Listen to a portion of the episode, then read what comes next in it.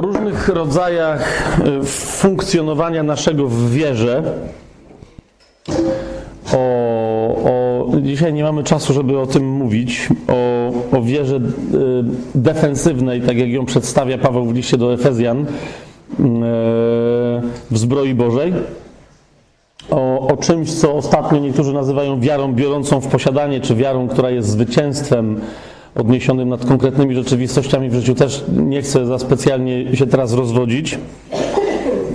Choć mieliśmy tu ciekawą rozmowę przed chwilą z, jed, z jednym bratem, y, myślę, że w ogóle my potrzebujemy bardzo konkretnego nauczania, y, ale też rozważania w kościele tego, czym jest wiara jako zjawisko. Okay? Bo, bo odnoszę wrażenie, że jest jakieś radykalne nieporozumienie, e, gdy o to chodzi. Znaczy, wiara jest rozumiana na sposób ideologiczny, że wiara to jest zgadzanie się na tylko i wyłącznie zgadzanie się na pewne rzeczy, że są prawdą. Ja wierzę, że coś jest prawdą. Okay? Gdy tymczasem Słowo Boże raczej przedstawia wiarę pod Nowym Przymierzem przez dokończone dzieło krzyża jako, jako mm, moc poznawczą. Okay? Jak sobie otworzymy list do Hebrajczyków, yy, zwłaszcza 11 rozdział, chociaż to nie jest jedyne miejsce, które mówi yy, i naucza bardzo konkretnie na temat właściwości wiary, jej różnych aspektów, w których my mamy wzrastać i w których mamy postępować.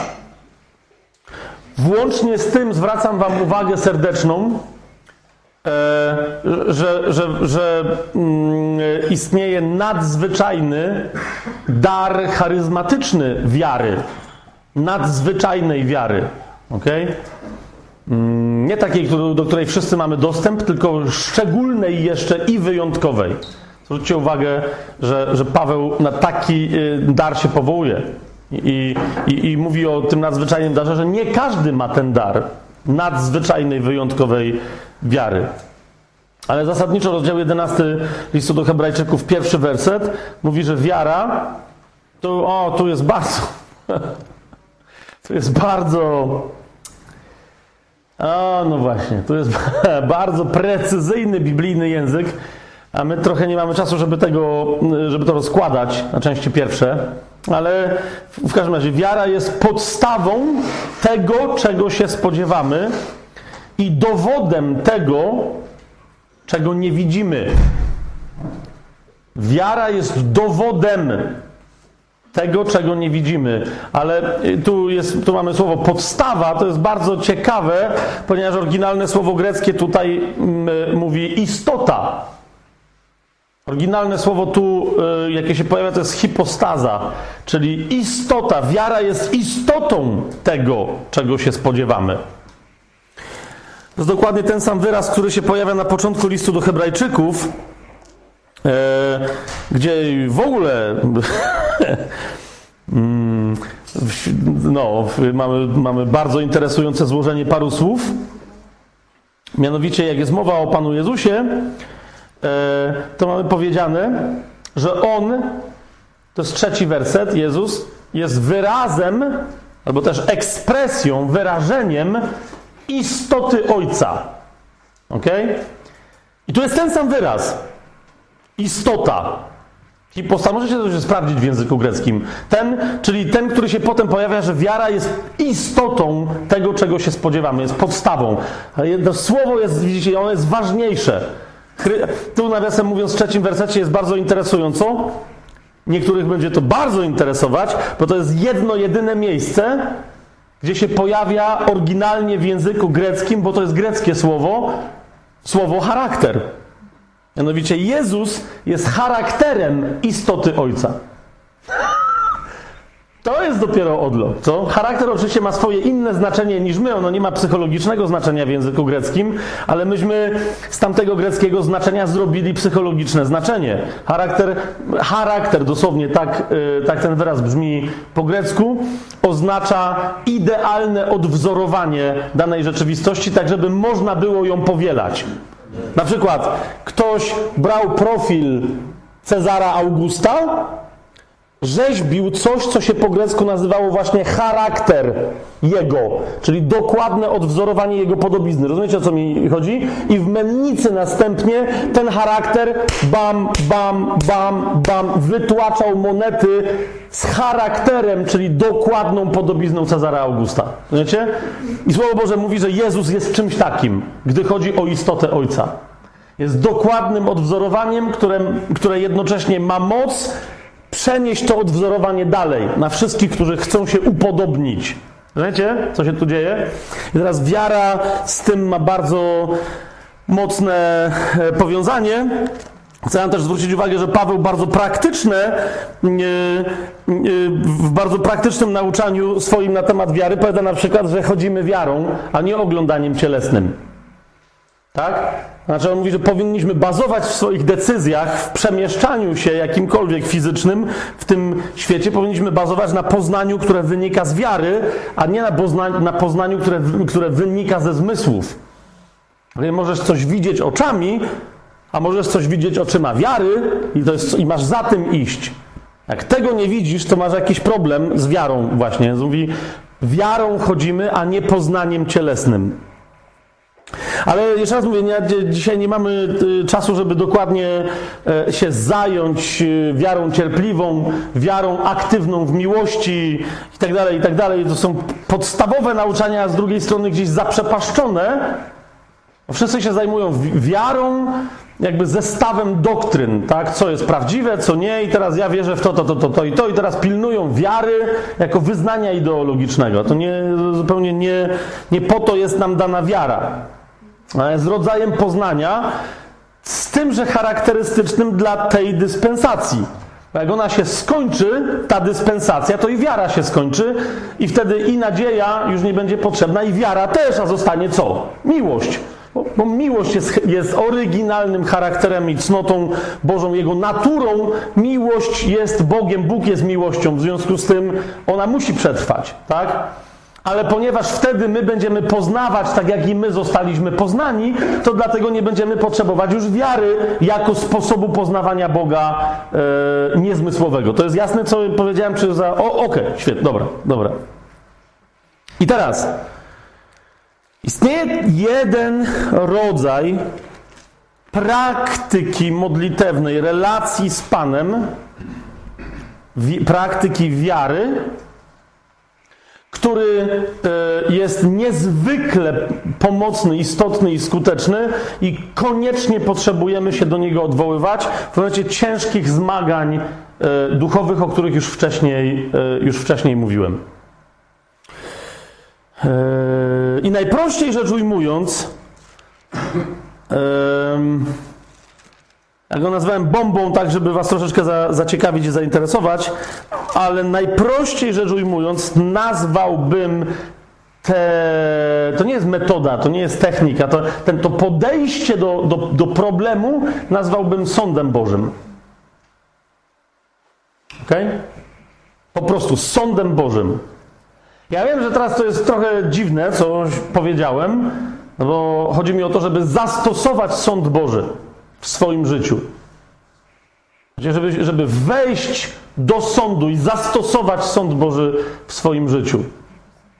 Istnieją bowiem takie sytuacje, w ramach których albo, albo my, albo nam bliskie osoby dały się, albo myśmy się dali zwieść, albo ktoś się dał zwieść diabłu, że on do pewnych rzeczywistości, do pewnych zasad, prawideł, do pewnego funkcjonowania nas w świecie, że ma jakieś prawa. Jeżeli się daliśmy zwieść, to ustąpiliśmy pola. Kiedy ustąpiliśmy pola, jak chcemy to pole odzyskać tutaj na ziemi, to potrzebujemy upewnić się, że mamy na ten temat rozporządzenie w niebie. Ok? Jedną z, y, jednym z y, takich elementów biblijnych, które się do tego odnosi, o którym Piotr wspomina, to jest y, czwarty rozdział pierwszego listu Piotra, w którym, w którym on mówi o sądzie Bożym w kontekście cierpienia. Jakby chciał pokazać, hej, cierpienie, jakie na was spada, ogień, jaki was pali, ucisk, jakiego doświadczacie, powinien być poddany sądowi Bożemu, żebyście nie cierpieli ponad to, co, co możecie wytrzymać. Ponad to, co jest konieczne, żeby doprowadzić do przełomu, żeby przepchnąć to, co ma być przepchnięte. Nie cierpcie za dużo, ale z drugiej strony nie chciejcie nie cierpieć. To jest czwarty rozdział pierwszego listu Piotra. 14 werset i dalej Piotr pisze: Jeżeli was znieważają z powodu imienia Chrystusa, błogosławieni jesteście, gdyż duch chwały, duch Boży spoczywa na was, który przez nich jest bluźniony, ale przez was jest uwielbiony. Nawiasem mówiąc, jak będziecie rozmawiać z ludźmi, którzy mają problem z Trójcą Świętą i powiedzą, że nigdzie w Biblii nie ma mowy o uwielbianiu Ducha Świętego, to naprawdę nie dajcie się robić w konia. Nie? To jest, jeden, to jest jed, jeden z wielu fragmentów, który mówi o uwielbieniu skierowanym do, do Ducha Świętego. To, że czasem uwielbienie w Biblii wygląda inaczej niż to, jak ludzie chcieliby, żeby ono wyglądało, to znowu nie dajmy się robić w konia. Tak? Kiedyś w, ramach jednej rozmowy ktoś mi powiedział, że, że coś tam nie jest uwielbieniem, bo zaraz, powoli. Naj, wobec ojca. No nie było dyskusji, czy w ogóle ojcu się należy uwielbienie, bo należy. Tak, ale powiedziałem, że niekoniecznie jak on skaka, podnosi ręce do góry i się drze, to niekoniecznie jest uwielbienie. Eee, jak to? Przecież on uwielbia. No i wtedy pokazałem mu fragment z Ewangelii Jana, w którym jest powiedziane, że kiedy przyniesiemy owoc, w tym ojciec będzie uwielbiony. A więc, jeżeli twoje skakanie, darcie się i tak dalej przynosi jakiś owoc, to jest ojciec uwielbiony. Ale rozumiesz, to zależy od tego, czy to, co robisz, przynosi owoc, a nie czy ty twierdzisz, że uwielbiasz. Czy to jest jasne, co powiedziałem teraz? To to jest to. I teraz ja nie wątpię w to, że są momenty, kiedy, kiedy trzeba skakać, krzyczeć, podnosić ręce, drzeć się i tak dalej. I to przynosi owoc i to jest chwała dla ojca. Ale są momenty, kiedy to nie jest, rozumiecie? To nie jest chwała. Trzeba przestać krzyczeć, bo akurat chodzi mi o to, że obok niego była osoba mocno taka neurasteniczna i, i po prostu ona się może by pomodliła, no ale y, zaczęła się krzywić, że jej ucho odpada czy coś tam i od razu pięć osób zaczęło się wstawiać za nią, no rozumiecie, tak? I nagle się zaczęło, kto kogo lubi, kto nienawidzi, kto jest religijny, a kto jest wolny, no i tyle. W końcu nikt się nie modlił. Więc tutaj, dobrze, ale idziemy dalej. Piotr mówi, niech nikt z was nie cierpi jednak jako morderca, albo złodziej, albo złoczyńca, albo jako człowiek, który się wtrąca do cudzych spraw. Zwłaszcza ten, ten ostatni element mi się bardzo podoba. Jak czasem chrześcijanie twierdzą, że mają jakiś szczególny dar napomnienia i przychodzą i kogoś tam napominają, a tylko i wyłącznie wsadzają nos w nie swoje sprawy.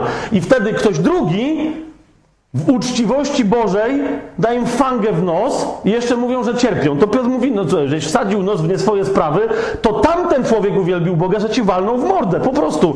Bo rozumiesz, mógł rozkwasić, a tylko cię przepchnął. Kiedyś Andrew Womack, ja wiem, że niektórzy z was mogą go nie lubić, ja za specjalnie tam z jego teologią się y, w wielu miejscach nie zgadzam, ale bardzo mi się spodobała jedna jego reakcja. W jakiejś tam konferencji podszedł jakiś człowiek, nie do niego, tylko do jego żony, i zaczął jej wyjaśniać, że jest niestosownie ubrana. Tylko rozumiecie, no Andrew zaraz tam dotarł i wszedł między nią a niego i zapytał, czy ma jakiś problem. A Andrew Womack jest z Teksasu. Rozumiecie, jak wszystkie Stany Zjednoczone w Stanach Zjednoczonych odchodzą od kary śmierci, tak Teksas ją wykonuje. Nie to, że odchodzi, po prostu ją przyspiesza. Pokazać, że oni są z Teksasu. Więc Andrew wszedł i zapytał, czy gościu ma problem. Jakiś on mówi, nie, nie, nie, bracie, nie z tobą, tylko z twoją żoną. Ja mówi, no to jeszcze raz się ciebie pytam, czy masz jakiś problem. Bo jak ty masz problem z moją żoną, to nawet jeszcze nie wiesz, jaki masz problem ze mną. No bo ja uważam, że ona jest niestosownie ubrana, a ja uważam, że jest stosownie ubrana. Czy mamy jeszcze jakiś problem? Rozumiecie, o co mi chodzi? Myślisz, że ja jestem kretynem i dopiero ciebie potrzebowałem, żebyś, żebyś ty upomniał moją żonę, że ma za krótką spódniczkę? Sieciu pasie, nie patrz, gdzie nie trzeba. Albo przyjdź i mnie upomnij, a jakoś nawet ćwierci jajka nie miałeś. Tam y, teraz ja jestem bardzo delikatny wobec tego, co Łomak tam jemu powiedział. No i parę, parę osób było zgorszonych, że wiecie, te wszystkie a ja się pytam, ale zaraz, powoli, w sensie, a, dlaczego nie było do tego chłopa, co do niej podszedł? Przecież Łomak zrobił dobrze. To jest jedna prosta postawa. Się gościu nie wcinaj w nie swoje sprawy. A jak się wcinasz między wódkę a zakąskę, rozumiesz to, tu stoi mąż i masz fangę w pyjur, a potem gadamy. I jest czas najwyższy, żeby naprawdę pewne zasady, chrze... rozumiecie, bo to jest takie, i to czasem faceci w chrześcijaństwie tak robią. I potem mówią, że baby są takie. To rozumiesz, przestań, się przyjrzyj sobie. Takie, wiecie, takie, takie niedorobione kury, takie dziobiące, a nie wiedzą w co, takie ślepe. Nie, nie, nie, nie, nie, nie, nie. Takie, wiecie, dogadywacze, nie? I oczywiście oni siedzą z boku, paru mędrców, starców i oni wiedzą wszystko lepiej, oni wiesz, nie? Ale nigdy nie pójdą się skonfrontować tam, gdzie sami by mogli być skonfrontowani, tylko sobie znajdą jakąś taką bidę, jakąś taką dziewczynkę zahukaną, jakąś, jakiegoś tam, wiecie, chłopa, co przyszedł, ale jeszcze nie wie, jak się nazywa, to jo, i wtedy jego tam dodziobują za byle co. Wiecie, o co chodzi? Bo nie wolno mieć niebieskiego kosmyka za uchem, przecież chłop włosy koloruje, a tamten, no widać, że on nawet nie wie, bo on nie wiadomo nawet, czy jeszcze, wiecie, z fazy narkotykowej wyszedł. No więc słucha go i mówi, no okej, okay, interesujące.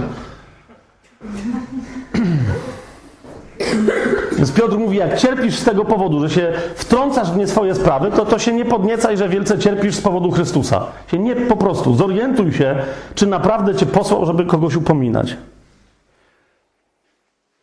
Ale, szesnasty werset, jeżeli cierpi ktoś jako chrześcijanin, niech się nie wstydzi, niech raczej chwali Boga z tego powodu. I zauważcie, tu się ni stąd, ni zowąd właśnie pojawia to zdumiewające naprawdę stwierdzenie Piotra. Nadszedł bowiem czas, aby sąd rozpoczął się od domu Bożego. Wow! A jeśli rozpoczyna się od nas, to jaki będzie koniec tych, którzy są nieposłuszni Ewangelii Bożej? Więc to jest jeden z elementów wyraźnego powołania się na możliwość sądu Bożego. Na czym polega, na czym polega modlitwa sądu Bożego? Nie wiem, może ktoś inny ją inaczej nazwie. To nie chodzi mi o to, że to się tak nazywa, żeby to było jasne. Tak? To jest modlitwa, w ramach której idziesz do nieba. I teraz jeszcze raz, usłyszcie to, co ja mówię, a nie czego nie mówię. Bo ja nie mówię o żadnych doświadczeniach, w ramach których ktoś się będzie przenosił do nieba, wróci ze złotym pyłem na rzęsach. Wiecie o co chodzi? Ja, znaczy, może się tak stanie, ja tego nie wiem, ale chodzi mi o to, że to się ma odbyć w duchu. Tak? Jeżeli się rzeczy dzieje, jeżeli ty się szczerze modlisz w duchu, to jest w ogóle, nawiasem mówiąc, inna rzecz, że myślę, że my wreszcie powinniśmy sobie z tego zdać sprawę i przestać się wygłupiać. Rozumiesz, że za każdym razem, kiedy stajesz do modlitwy i ty w duchu ogłaszasz, że stajesz do modlitwy, to w tym momencie w duchu całe niebo na ciebie patrzy, ponieważ ty stoisz przed Ojcem w sali tronowej. Nie wiem, czy rozumiecie, co się dzieje teraz. Przypomnij sobie niektóre swoje modlitwy z ostatniego tygodnia albo miesiąca. I teraz czujesz taką sensację, stoi całe niebo i mówią: Ej, Ania się modli! I schodzą się, mówią, patrz jakie to jest genialne, ojciec z Curusią, a Curusia stoi i, i mówi, ojcze, także witam cię. Kurde, czy ten... Jestem, nie wiem, mleko kupiłam, czy nie kupiłam? Prze... Co przestań? Uderz w stół i nożyce się odezwą. To, to był taki przykład. Moja mama ma na imię Ania. Poza tym, Ania, e, umówmy się, jak ty na modlitwie miałaś rozproszenie, że nie kupiłaś mleka, to uwierz mi, tutaj cała reszta miała bardziej idiotyczne odloty. Okej? Okay?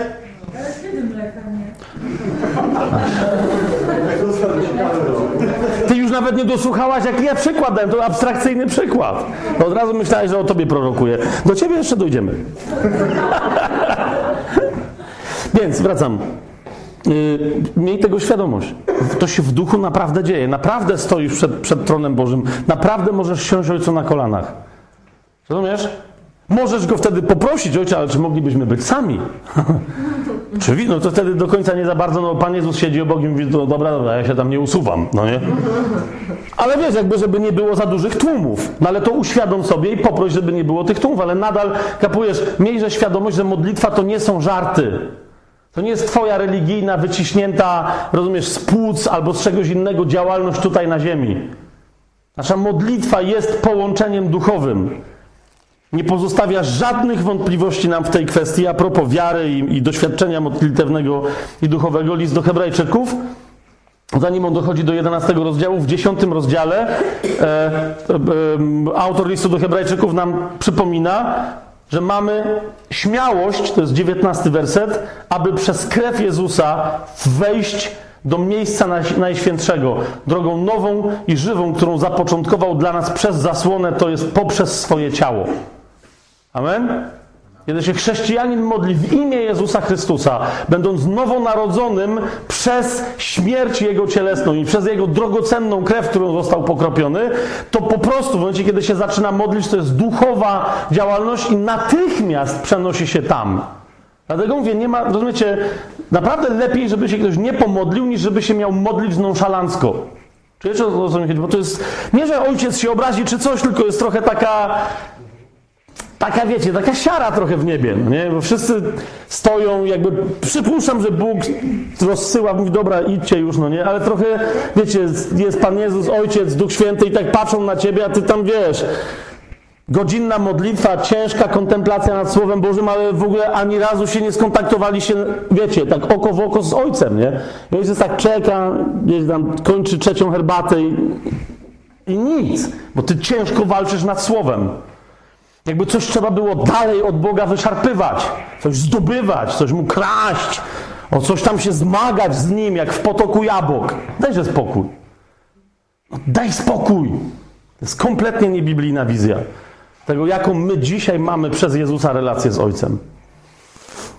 Jesteśmy dziećmi Bożymi, jeszcze się tylko nie objawiło, kim będziemy. Więc kochani, jeżeli, jeżeli gdzieś Wszedł, ja teraz nie mówię, jak trzeba będzie to później to bardziej rozwijane. Gdzieś wszedł diabeł i po prostu blokuje ci coś. Jak masz obietnicę, masz wizję, masz inspirację, masz wolę w sobie, która, która długo trwa i jest oczyszczona, to znaczy, jak mówi list do Filipian, że Bóg jest w nas sprawcą i chcenia, i wykonania, które są zgodne z Jego upodobaniem. Jak, jak masz te wszystkie rzeczy w sobie, po czym chcesz, żeby się coś zadziało i buksuje. I nie wiesz dlaczego, co się dzieje, czemu to, dlaczego? I czekasz tydzień, dwa tygodnie, miesiąc, dwa miesiące, rok, dwa lata, nie wiesz co jest grane. Dla, jak to, dlaczego? Było słowo, była obietnica, jest pewność, jest wykonanie i czemu to nie, czemu nic się nie dzieje? W dowolnych kwestiach. Masz problem w relacji, w małżeństwie, z dziećmi, w kościele, jakiś problem, utrata autorytetu, podważenie go, Masz problem finansowy i Znaczy, że, kurczę, myślę, że tu już wszyscy mają jasność w tej kwestii, e, że ja jestem jak najdalszy od głoszenia jakiejś Ewangelii, sukcesu i innych tego typu rzeczy. Ale jeżeli jakiś chrześcijanin, jakiegoś chrześcijanina nie stać na pobożność, to znaczy, że jest coś nie tak w jego życiu i trzeba to natychmiast zaadresować. Co to znaczy, że go nie stać na pobożność? Słucham? Yy, niekoniecznie. No tam wdowom, żeby zaś za dobrze nie było. Słowo Boże nie mówi, żeby utrzymywać wdowy i sieroty. Też nie. Właśnie, no, dlatego zawsze, jak, jak nam się wydaje, że pamiętamy Słowo Boże, czasem je przeczytać. My często pamiętamy, co chcemy. W liście Jakuba w pierwszym rozdziale, w 27 wersecie jest napisane, że czysta i niepokalana pobożność u Boga i Ojca polega na tym, żeby przychodzić z pomocą sierotom i wdowom w ich utrapieniu. Jak wdowa nie jest utrapiona, na przykład Paweł tłumaczy Tymoteuszowi, które to wdowy nie są utrapione, że no, jak się do roboty wezmą, za mąż wyjdą, dzieci rodzą, a nie żeby im jeszcze Kościół pomagał, tak? Więc to nie, nie jest tak, że każda wdowa ale y, podobnie jak nie każda koniecznie sierota. Dobra, ale nie będziemy teraz co wchodzić, tylko więc i teraz co to znaczy, że kogoś może być nie stać na tego rodzaju pobożność? Ktoś mi mówi, że ale mnie nie stać, żeby wspierać jakieś, jakąś wdowę, żeby dać na, na, na fundusz specjalny e, zborowy, w ramach którego zbór, nie wiem, wspiera jakiś dom dziecka czy coś tam. Mnie nie stać. Mnie, rozumiesz, to, to jak się to ma do drugiego listu Piotra, do pierwszego rozdziału? Do trzeciego wersetu. Drugi list Piotra, pierwszy rozdział, trzeci werset, w którym Paweł mówi, że boska moc obdarzyła nas wszystkim, co potrzebne do życia i pobożności. Do życia i do pobożności. Co, co to znaczy? Jak ktoś mówi, że go nie stać, to znaczy, że ma jakiś problem z dostępem do boskiej mocy. Ale chodzi mi o to, że jak może mieć problem, to nie ty masz sięgnąć po boską moc, tylko ona do ciebie sięga. No tylko widzisz, my mamy do niej dostęp, a ona do nas przez co? Przez poznanie tego, który nas powołał do chwały i cnoty. Jeżeli masz jakieś błędne poznanie tego, który nas powołał do chwały i cnoty, to to sprowadza na ciebie nieszczęścia typu na przykład braku możliwości finansowych, nie tylko materialnych, różnego rodzaju, tak? Czasem to może być na przykład przekleństwo materialne, na przykład yy, polegające na bezpłodności. Rozumiecie, to niekoniecznie chodzi o to, że ktoś pieniędzy nie ma. To tacy, co mają nie wiadomo ile pieniędzy i nie są w stanie mieć dziecka, a bardzo by chcieli. Jeszcze raz, Pamiętam świadectwo jednej kobiety, i, I, to była jakaś taka afera straszliwa w jakimś amerykańskim kościele. Ona była taką, wiecie, taką Amerykanką, Amerykanką, tam ważyła ze 120 kilo. I jak zaszła w ciążę, zaczęła chudnąć, chudnąć, chudnąć, chudnąć, chudnąć. Jak urodziła swoje dziecko, ważyła 50 parę kilogramów. No to wiecie, że coś jest, coś dziwnego, tak? I tam ją zbesztali, że ona źle żyje, że coś tam, że nie ma wiary, że nie ma cnoty, że nie ma, co na pewno grzeszy potajemnie, nie wiadomo co tam jeszcze. Aż dopóki nie interwencja, bardzo słuszna interwencja prawdziwego proroka, który tam się pojawił i im powiedział, że diabeł chciał zabić tę kobietę, żeby to dziecko nie przyszło na świat. Jeżeli wiecie, o kim mówię, nie będę teraz tej, tej historii rozwijał, bo nie chcę się na tym koncentrować, ale to była bardzo istotna później dziewczynka, już od, od łona pobłogosławiona, posłana do konkretnego działania i diabeł po prostu chciał zabić jej matkę, żeby jej nie urodziła. Wiecie, o co mi idzie?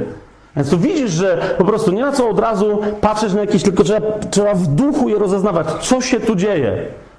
Tak? To, to, co obserwuje, jakieś nieszczęście, matka jest w ciąży, a chudnie straszliwie i tak dalej, co to oznacza? Kto czym zawinił? Kto ma wiarę, kto nie ma? Co się tu dzieje? I my tego rozeznania bardzo, ale to bardzo, daru rozeznania duchów w Kościele bardzo potrzebujemy.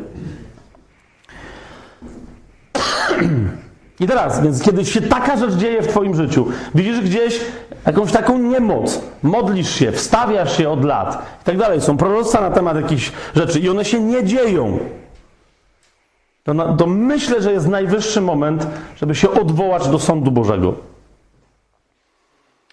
E, jeszcze jedno świadectwo mi się tutaj przypomina. E, w, Reinhardt to opowiadał, Madzia, tak? O, mi chodzi o ten Nowy Jork, tamtą sytuację. On tam przyjechał do jakiegoś swojego przyjaciela, tam nie wiem, syna duchowego, no nie wiem za bardzo jaka tam była relacja. Jak ktoś z Was też tę historię słyszał, to ja tam mogę coś poplątać, nie, nie są istotne szczegóły. Chodzi o to, że oni zapłacili tam jakiemuś człowiekowi e, zbór zapłacił jakieś tam pieniądze dosyć potężne, ileś tam tysięcy dolarów, za datku na wynajęcie pomieszczenia na, wiecie, dla kościoła. E, tamten gość się wziął, okazało się, że jest prawnikiem, coś tam namotał, oni tego nie zauważyli. Te pieniądze im wziął, de facto tego, tego, tego miejsca im nie wynają i stwierdził, że im nie odda, bo nie musi, bo jest, to jest ich błąd.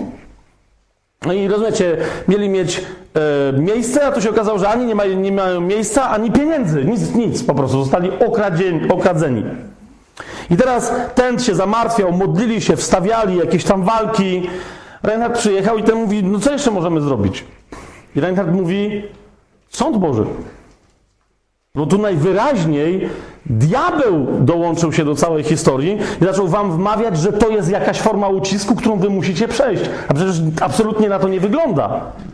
On nie chce tego kościoła w tym miejscu, nie chce zboru w tym miejscu w Nowym Jorku. Więc odwołajcie się do sądu.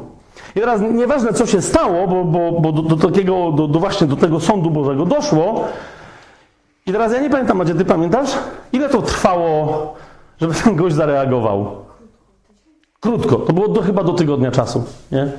Im zwrócił wszystkie pieniądze, dostali, nie wiem czy od niego, czy od kogoś innego, dostali w ogóle bez tych pieniędzy, dostali jeszcze lepsze pomieszczenie, na większe i tak dalej, na, na spotkania zboru. Zaczęli, już nigdy więcej nie wystąpił e, problem.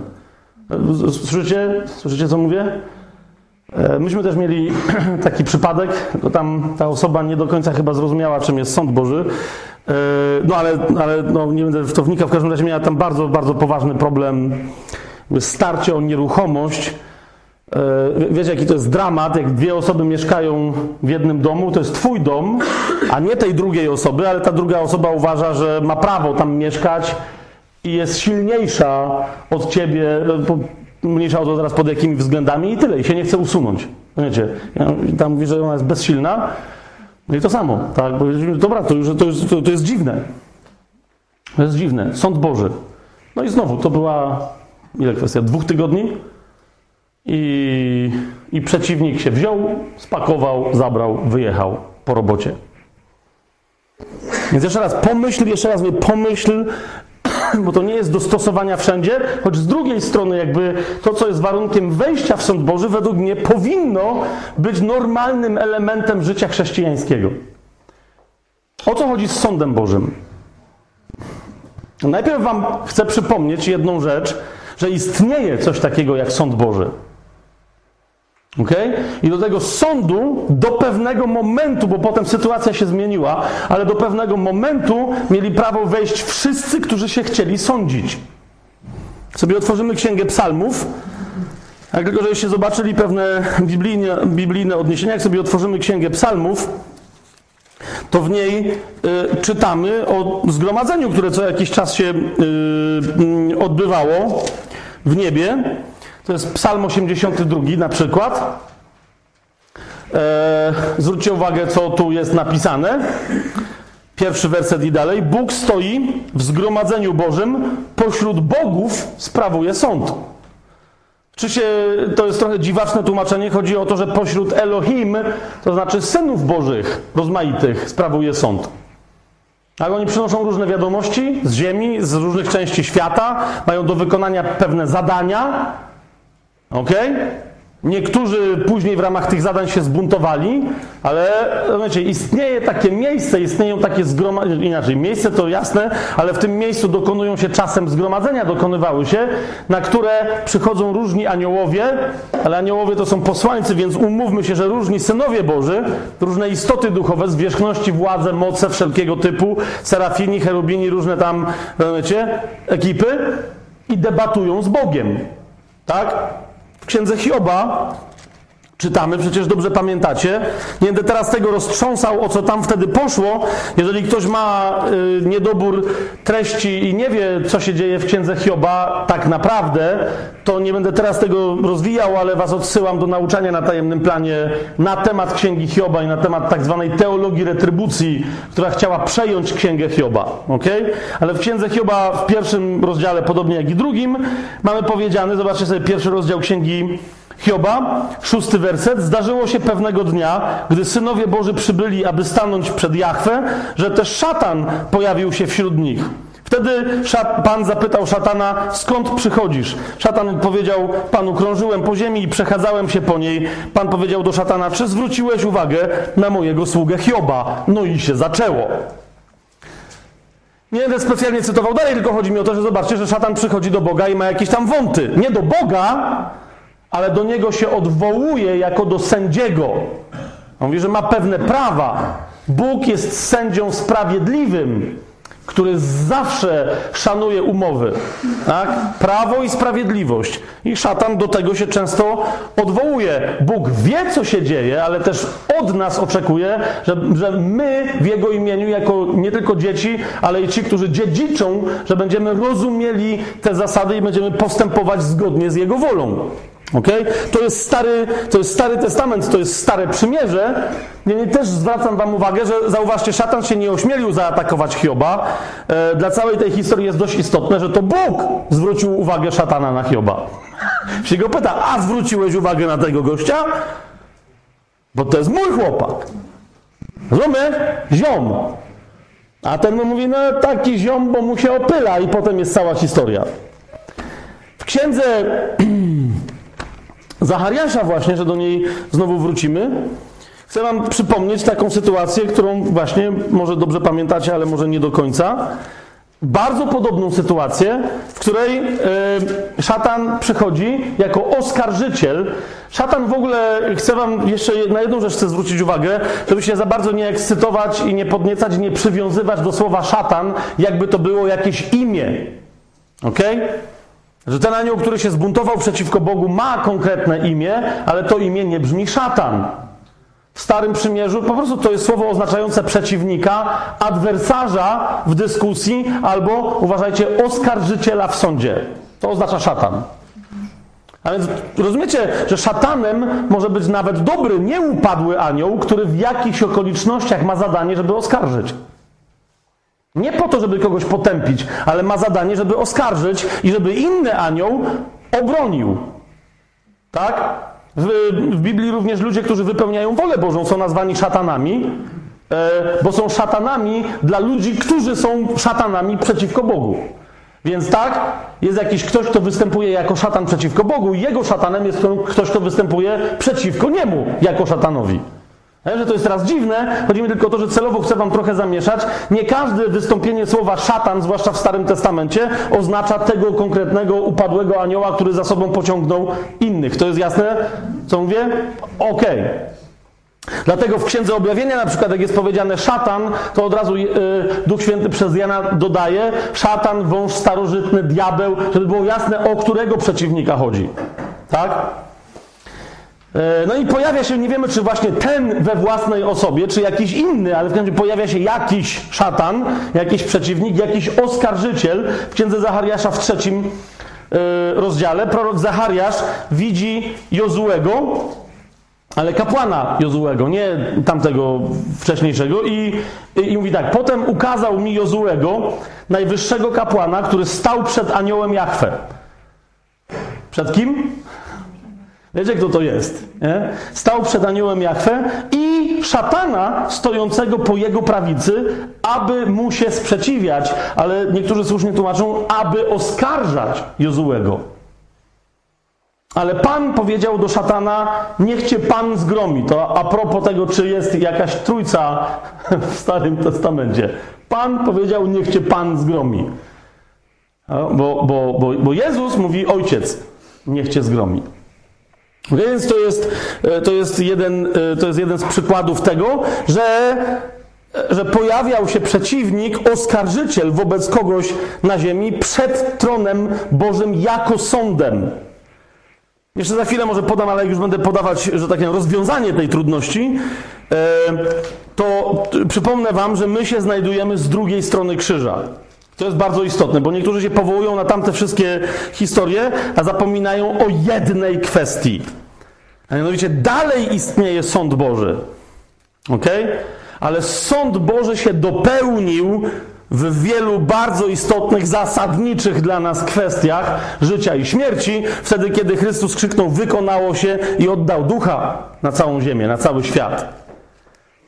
I wtedy się coś zmieniło w niebie. To jest dwunasty rozdział Księgi Objawienia, który mówi.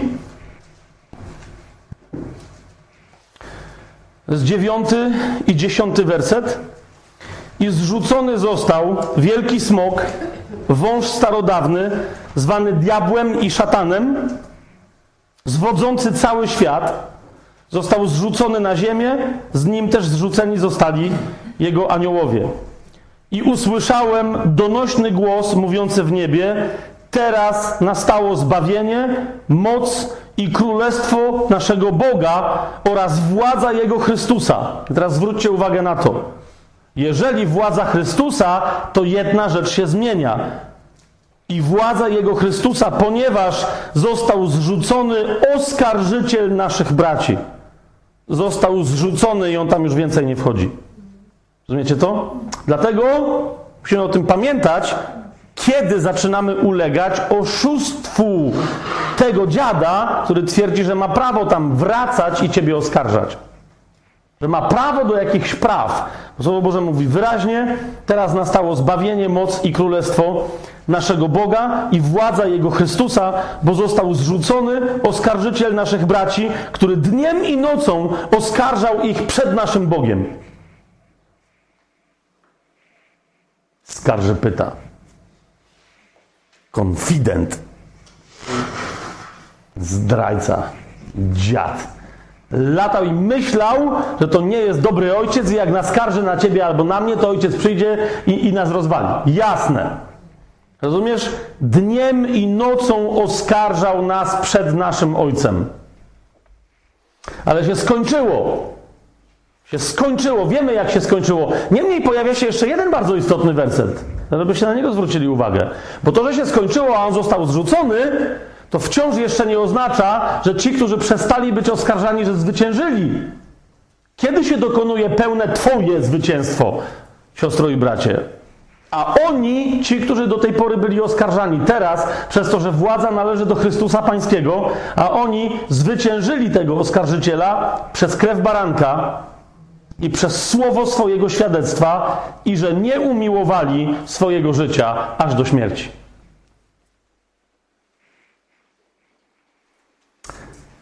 Powiedziałem, że narzędzie, które Wam przedstawię, jest absolutnie skuteczne, ponieważ mówimy o mocy krwi Chrystusowej, która jest aplikowana, a kiedy jest aplikowana, jest skuteczna i nic się nie może jej oprzeć. Dlaczego? Bo nic ani nikt nie może mówić głośniejszym głosem innej jakiejś prawdy, jak krew Chrystusa. Nawet krew Abla mówi ciszej i innej słabsze rzeczy. Księga list, y, list do Hebrajczyków mówi wyraźnie, że jego krew mówi mocniej nawet niż krew Abla i wszystkich innych sprawiedliwych, których została niesprawiedliwie przelana. Jego krew mówi mocniej. Tylko widzisz, z drugiej strony ta krew, kiedy powołujesz się na sąd, żeby wypełnić wolę Bożą, musi przetestować również ciebie. Kiedy przychodzi krew, staje po twojej stronie, bo ty jesteś zrodzony mocą tej krwi. Ale jednocześnie ta krew testuje Twoje świadectwo oraz czy czasem nie umiłowałaś albo nie umiłowałeś swojego życia. Także jeszcze nie chcesz umrzeć. Czy rozumiecie, co ja gadam teraz?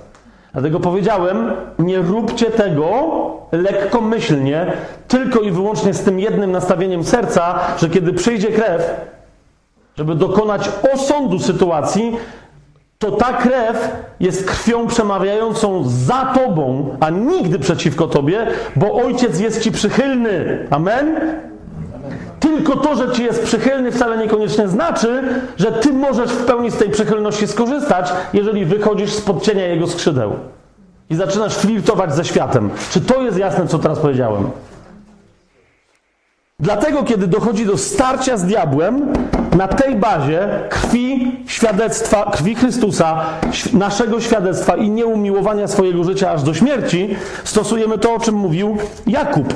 Musimy się całkowicie poddać temu, co Bóg z nami zrobi.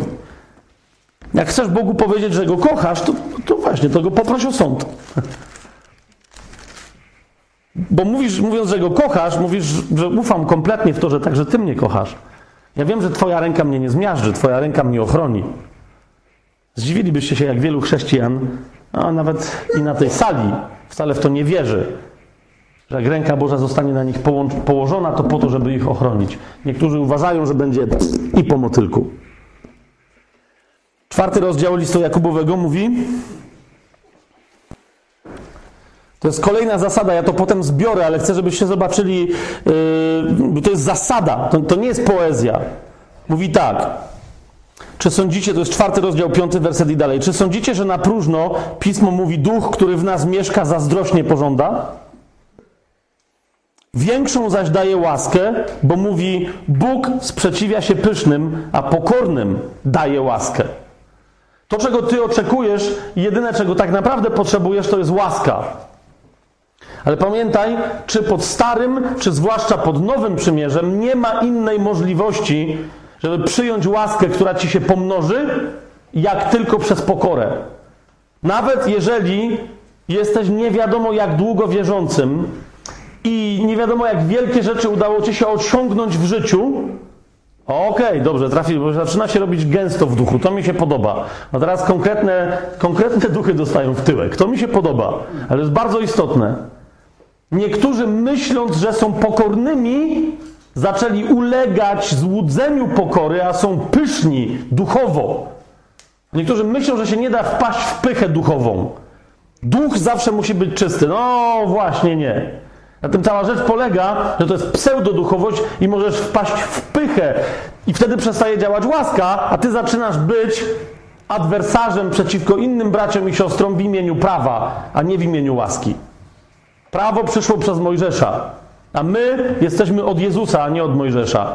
A z Jezusem i tylko z Nim przychodzi łaska i prawda. Amen? Ewangelia Jana. Więc, więc tylko pokornym Bóg łaskę daje. I żeby łaska w Twoim życiu się pomnożyła, bo to jest kolejna rzecz, łaska się mnoży, podobnie jak i pokój, znaczy powiększa, i jej moc i oddziaływanie w Twoim życiu i moim mają, ma, ma, ma się powiększać, musimy pozostać w pokorze wobec Boga. Więc de facto cały czas poddani Jego sądowi. Poddajcie się więc Bogu, siódmy werset. Jakub mówi: Wtedy przeciwstawcie się diabłu, a ucieknie od was. To jest tylko tyle. Poddajcie się Bogu, przeciwstawcie się diabłu, a ucieknie od was. Zbliżcie się do Boga, a On zbliży się do was. Obmyjcie ręce grzesznicy i oczyśćcie serca ludzie umysłu rozdwojonego lub też dwoistego w niektórych tłumaczeniach. Diabeł, jeżeli wszedł, rozumiesz, w coś w Twoim życiu, założył klin, założył blokadę i powiedział: Nie, nie ruszysz się więcej w tamtą stronę, prawdopodobnie mógł tak zrobić ze względu na jakiś rodzaj Twojego czy mojego rozdwojenia umysłu. I jedyne, co może przełamać tego typu blokadę, to jest krew tego, który ma moc tak otworzyć drzwi, żeby nikt nie zamknął, i tak zamknąć drzwi, żeby nikt nie otworzył. Rozumiecie, co, co mówię? Tego, który ma klucze do śmierci, i tego, który ma klucze Dawida, który może wszystko otworzyć i wszystko zamknąć. A zatem, pierwsza rzecz, której potrzebujesz, żeby wejść na sąd do nieba, zwrócić się w Duchu Świętym w imieniu Jezusa Chrystusa i przez moc Jego krwi. To jest pierwsza, pierwsza zasada. Zwrócić się do Ojca z prośbą o sąd, o rozprawę. Dokładnie w tej konkretnej sprawie, którą masz. Ojcze, taka i taka sprawa i widzę, że jest opór i nie rozumiem, co się dzieje. I dlatego proszę Ciebie o Twoją interwencję, bo być może gdzieś tu zostałem oszukany, moje serce zostało zwiedzione, że, że niby coś może się dziać, że, i być może, że za, że za tym stoi diabeł. Proszę Cię, dokonaj interwencji, bo nie tak miało być. I teraz, w momencie, kiedy o to prosisz, Musi, rozumiesz, za tym pójść, to jest drugi krok, Twoje poddanie się pod mocną ręką Boga. Ok? To znaczy, najpierw ten sąd, ponieważ Piotr mówi, że sąd się zaczyna od domu Bożego, najpierw ten sąd musi przyjść do ciebie. Czy nie masz rozdwojonego umysłu, czy nie masz dwoistego serca. Ok? A więc tego najpierw oczekuj i dokładnie o to poproś. Ojcze, nie chcę stać przed Tobą tak, żeby, żeby dać diabłu szansę, żeby jeszcze z ziemi się z Ciebie nabijał. Słuchajcie, Watchman Nee, nauczyciel, z którym można się nie we wszystkim zgadzać, ale to nie ma... Pan Jezus jest tylko takim i Duch Święty, Słowie Bożym to są tacy nauczyciele, z którymi się ze wszystkim należy zgodzić. Nie każdy jest, ale, ale, ale, ale bardzo porządny chiński nauczyciel. Kiedyś powiedział, że ma taką zasadę, że jeżeli ktoś chce go obdarować, bo nie, przecież nie pobłogosławić, to znaczy niewierząca osoba chce przekazać mu jakieś pieniądze. Bo to się czasem zdarza, ponoć. Ja jeszcze się z czymś takim nie spotkałem. Że przychodzi niewierząca osoba i błogosławi niechcący usługującego, daje mu jakieś pieniądze czy jakieś dobra materialne. Watchman Nee zawsze zadawał pytanie, co to jest? Czy ty to dajesz mnie, czy dajesz to mojemu Bogu? No wiecie, jak jest ktoś niewierzący, no to mówi, no nie, nie, nie, bo ja tu widzę, że dobrą robotę, bracie, wykonujesz i tak dalej. I on kiedyś powiedział taką rzecz, jak się zastanawiałem, Madzia tego świadkiem, myślę, co się, co się stało tutaj? Myślałem, że w miarę myślę, a tu nagle Watchman nie mnie zaatakował, bo on powiedział, nigdy pod żadnym pozorem nie bierz takiej pieniędzy, ani takiego wsparcia materialnego, jeżeli, jeżeli służysz reprezentując naszego Pana, żeby później ten ktoś, gdyby się nie nawrócił, na ostatecznym sądzie uczynkowym nie stanął i nie wygarnął Bogu i nie miał prawa go wyśmiać. Że dał pieniądze jego słudze, a ten sługa jemu nie usłużył w drugą stronę. że dał pieniądze jego słudze i on je wziął, choć przecież jest sługą tylko i wyłącznie swojego pana. Zobaczcie, ja sobie myślę, Głosman, co tu gadasz, chłopie? Co tu się stało? Przecież możesz wykorzystać. A miał absolutnie rację. On mówi, taki ktoś, jeżeli by miał być niezbawiony i stanie potem na sądzie, który będzie sądem potępienia, i Bóg mu powie, no przyjacielu, nie macie w księdze życia. A on powie, no i mnie nie ma. Idę do piekła. Ale masz cienkie, cienkich służących. Masz ludzi, którzy i pójdzie do piekła w taki. I Łosman powiedział, nie chcę, żeby coś takiego się wydarzyło, bo ten ktoś będzie miał prawo to powiedzieć. Twój sługa, który miał służyć tylko tobie, wziął ode mnie pieniądze. I w tym zakresie, ponieważ mu zapłaciłem, powinien też mnie trochę usłużyć i trochę usłuchać. Rozumiecie, co, co, co się tutaj dzieje? Więc musisz sprawdzić, czy Twoje serce służy tylko Panu, a to może sprawdzić tylko On i tylko On Ci to może powiedzieć. Więc zapraszasz sąd Boży do, do swojego domu, do swojego serca. Panie, czy moje serce jest rozdwojone, czy mój umysł jest rozdwojony? Co się, co się dzieje? Czy, czy ja coś robię nie tak? Czy w czymś jestem wobec Ciebie nie w porządku? Czy gdzieś sam siebie oszukuję, a nie pełnię Twojej woli? A może tak naprawdę jest jakiś rodzaj, może nie grzechu, ale czegoś, co ja wiem, że ne, ale nie jest grzechem. Zobaczcie na list do Hebrajczyków.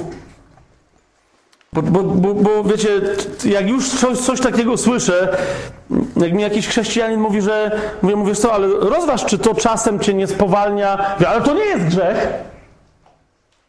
Uuu, przyjacielu, jeżeli, jeżeli twierdzisz, że Twoim celem Twojego życia, Twoją radością i Twoim szczęściem jest pełnienie woli Bożej, to nie tylko grzech powinien Cię martwić, ale również ciężar, który spowalnia. A to nie jest grzech. Zobaczcie, w 12 rozdziale listu do Hebrajczyków Paweł tam pisze, skoro i my mamy wokół siebie taką wielką chmurę świadków, zwróćcie uwagę, zrzućmy z siebie dwie rzeczy. Jakikolwiek ciężar i grzech, który nas tak łatwo osacza. W cierpliwości biegnijmy w wyznaczonym nam wyścigu.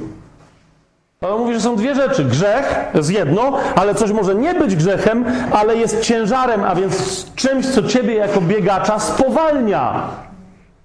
Rozumiesz, o co mi chodzi? Robisz jakąś rzecz i ona nie jest grzeszna, ale ona też nie jest pełnieniem woli Bożej. Jak ją robisz notorycznie, to zaczyna być ciężar. Czy rozumiecie, o czym mówię? A więc to jest też pytanie, panie, czy ja robię takie rzeczy, które mnie spowalniają, bo ja chcę. Może, a może ja w ogóle nie chcę biec w Twoim biegu? Może tak wmawiam, może ja chcę siedzieć w ławce i jakoś dosiedzieć do Armagedonu albo do pochwycenia. Może mnie, wiesz, zawsze się wszyscy nade mną litowali, może się też i w tej ostatniej chwili zlituje, że mnie pociągniesz. Więc o to idzie. To jest jedna rzecz. Czy masz tę gotowość, żeby przyszedł Duch Święty? Teraz, kochani, dlaczego powiedziałem, że to jest niebezpieczne i żebyście słuchali tego, co mówię, a nie czasem usłyszeli czegoś, co wcale nie powiedziałem? Bo zdarza się, że ktoś, kto wchodzi pod taki sąd, zaczyna myśleć, że usłuchał Ducha Świętego, a słucha swojego religijnego albo zreligijniałego umysłu, albo wręcz zaczyna słuchać religijnych duchów. Otóż głos Boży zawsze jest głosem proroczym w tobie, bo duch Jezusa, świadectwo Jezusa jest duchem proroctwa.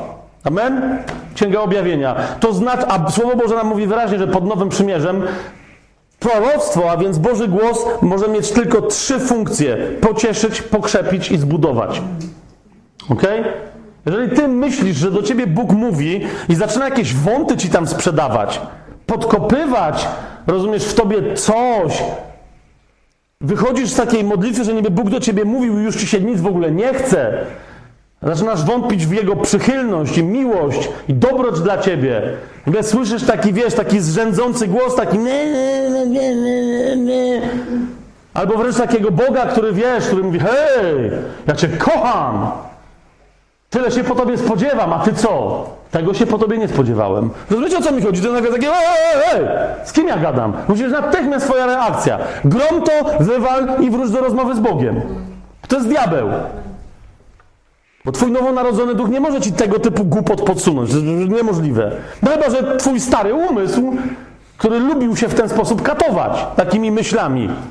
No to pewnie. To pewnie. Jak jesteś dziewczynką, która zawsze musiała mieć porządek w domu, żeby pokazać, że jest porządną dziewczynką w pokoju. Musiała być miła, grzeczna, schludna, ułożona. Jak jedząc pomidorówkę się pochlapałaś, nawet nie, że to na sukienkę, tylko włosy coś ci tam zostały. I twoja mama mówiła, rozważ dobrze, czy to już jest wszystko wyczyszczone cieleśnie. No to w kobietach potrafi siedzieć wiekami. Za każdym razem patrzysz w lustro i słyszysz swoją matkę. Albo jakąś inną wychowawczynią opiekunkę. Z facetami jest to samo. Jak mieliśmy ojców, którzy nam nakazywali osiągi różnego rodzaju, ja trochę miałem takiego tatę. E, po 68 z rzędu piątce, jaką przyniosłem do domu, mi powiedział kiedyś, że mówi, wiesz co, e, weź mnie nie nudź tym. Masz przynosić piątki. Przenieść czwórkę, to ci w pieprze. Coś interesującego niech się dzieje. Piątki ty masz przynosić. Serio mówię teraz. Ja mam e, kiedyś, bo ktoś mi nie wierzył, nie wiem, czy to jeszcze rodzice to mają w domu, bo oni słyszą, że ja coś tam gadam, to mogli usunąć ewidencję. Ale miałem, rozumiecie, w podstawówce nie miałem ani jednej na koniec roku, ani jednej innej oceny niż piątkę. No nie było szóstek wtedy. Wszystkie oceny aż do ósmej klasy, z wszystkiego włącznie z WF-em miałem piątki. Jak raz coś tam nie chodziłem, coś tam się stało i w ogóle coś tam olałem i się okazało, że na koniec roku w siódmej klasie chyba, czy w szóstej, że mam mieć czwórkę, to autentycznie myślałem, że umrę. Czujecie, czujecie co, co, co gadam? Myślałem, naprawdę, myślałem, że coś się stanie, że w ogóle zapadnę się pod ziemię, że to jest jakiś w ogóle co? Nie wiedziałem co robić. Jak ja się wtedy modliłem, Rozumiecie, jak ja się wtedy chodziłem na wszystko, bo byłem ministrantem, chodziłem na wszystkie msze, tam walczyłem. Mówię, Boże, hello! I, no i tam cały handel, coś tam naobiecywałem, że będę, chyba wtedy, że będę księdzem, no, bo parę razy tak się zdarzyło. No się śmiejecie, ale to widzę, że niektórzy się śmieją przez łzy, to wiecie o co, o co mi chodzi. No i dostałem tę piątkę na koniec roku. Potem stwierdziłem, nie, to tak nie może być. Żebym ja zaś na następny rok takie, takie rzeczy robił, stwierdziłem, że jestem dobry w ping-ponga, to pod koniec siódmej klasy, rozumiecie, że byłem mistrzem jakiegoś już okręgu. Pan od WF-u wiedział, że może za dobry w piłkę nożną nie jestem, ale ping-pong! Tak? No, reprezentuję, reprezentuję. Piąteczka. Dziękuję. Ach. Coś czuję, że siada. O, o właśnie, znacie takich rodziców. Z, z jakiego powodu Ojciec Niebieski miałby taki być? Powiedzcie mi, z jakiego powodu? A niektórzy z nas dokładnie tak go doświadczają. Jakby, no może nie był aż taki chamski, ale jednak, ale lekko troszeczkę psychopatyczny. Też to musi być prawdziwy ojciec. Przecież znacie dokładnie fragment z listu do Hebrajczyków, że prawdziwy ojciec leje kiorem, nie leje? I ćwiczy, struga po tych plecach, tylko się strugami krew leje. A potem ja tak czytam i sobie myślę, serio, zacząłem czytać to po grecku i nagle tam się okazuje, że mm, no nie. On nikogo nie ćwiczy, on nikogo tam nie, nie znęca się nad nikim i nikogo nie dyscyplinuje przez fałszywą fizyczną przemoc. Ale to, co tam się dzieje, to jest trening. To jest zupełnie co innego. To jest ojciec, który trenuje swojego syna, którego ćwiczy i nawet jeżeli to przynosi jakiś rodzaj cierpienia, to to jest taki rodzaj cierpienia jak zakwasy, jak wreszcie zaczniesz biegać albo ćwiczyć zapasy. Rozumiecie o co mi chodzi? To nie jest rodzaj cierpienia, który poniża. To jest rodzaj jakiegoś tam rodzaju cierpienia, który towarzyszy wzrostowi, kiedy nabierasz siły. Rozumiesz? To jest ojciec, ale to jest zupełnie co innego. Zupełnie co innego. To nie jest ojciec, który zauważył Twoją niedoskonałość i Cię mówi ręka. To jest jeszcze inna figura ojcowska. To był ksiądz, który kiedyś jakieś tam pytanie zadał. Potem się okazało, że on się machnął i ja miałem rację. Ale on wtedy nie zauważył i mi powiedział: O, Błaszkiewicz, tego się po tobie nie spodziewałem. Dłoń, powiada. To znaczyło, że wystawiałeś łapę tam, widzę, że niektórzy wiedzą, co jest grane i luta! Liniją, taką habinę miał, taki kij, rozumiecie, i tam, i nas tam czaskał, nie? Tam, nie, wiecie, to, to że mnie dostałem po ręce, to przestań, ale tak, rozumiesz, ale ja, ja nie to, że dostałem, mogłem dostać nawet po mordzie, Ale rozumiesz, potem myślałem, że ja go zatłukę, bo jak mógł publicznie zasiać taką myśl w innych umysłach, że ja czegoś nie wiem. O ty! Nienawidziłem tego księdza. Do dzisiaj pamiętam, jak się nazywał. Chyba nie żyje, już mu przebaczyłem. Chyba. Ja właśnie do tego zaraz będziemy zmierzać. Właśnie o to mi chodzi. Hmm? Dlatego takie ekscytujące tą historię e, opowiadam. Bo jeszcze raz, potem bardzo łatwo myśleć. Kiedyś było takie badanie przeprowadzone w Kościele katolickim ileś tam lat temu. Ja z lubością je cytowałem na niektórych kazaniach jako ksiądz katolicki. Mianowicie, że w Stanach Zjednoczonych w pewnym momencie, e, gdy chodziło o plastyczne wyobrażenie, jak może wyglądać Ojciec Niebieski, e, chyba z 70% katolickich respondentów, mężczyzn i kobiet, zasadniczo, ostatecznie jak się poskładało wszystkie wątki, okazywało się, że ich wyobrażenie Ojca Niebieskiego to był ksiądz proboszcz. Taki bardziej nobliwy, ale jednak ksiądz proboszcz. Nie jakiś dziadek z brodą na chmurce, tylko proboszcz. Taki przychylny proboszcz. Ale jednak, który musi prowadzić kancelarię, także są pewne godziny, musi być pewien porządek. No i musisz mieć jakąś pozytywną ocenę z religii.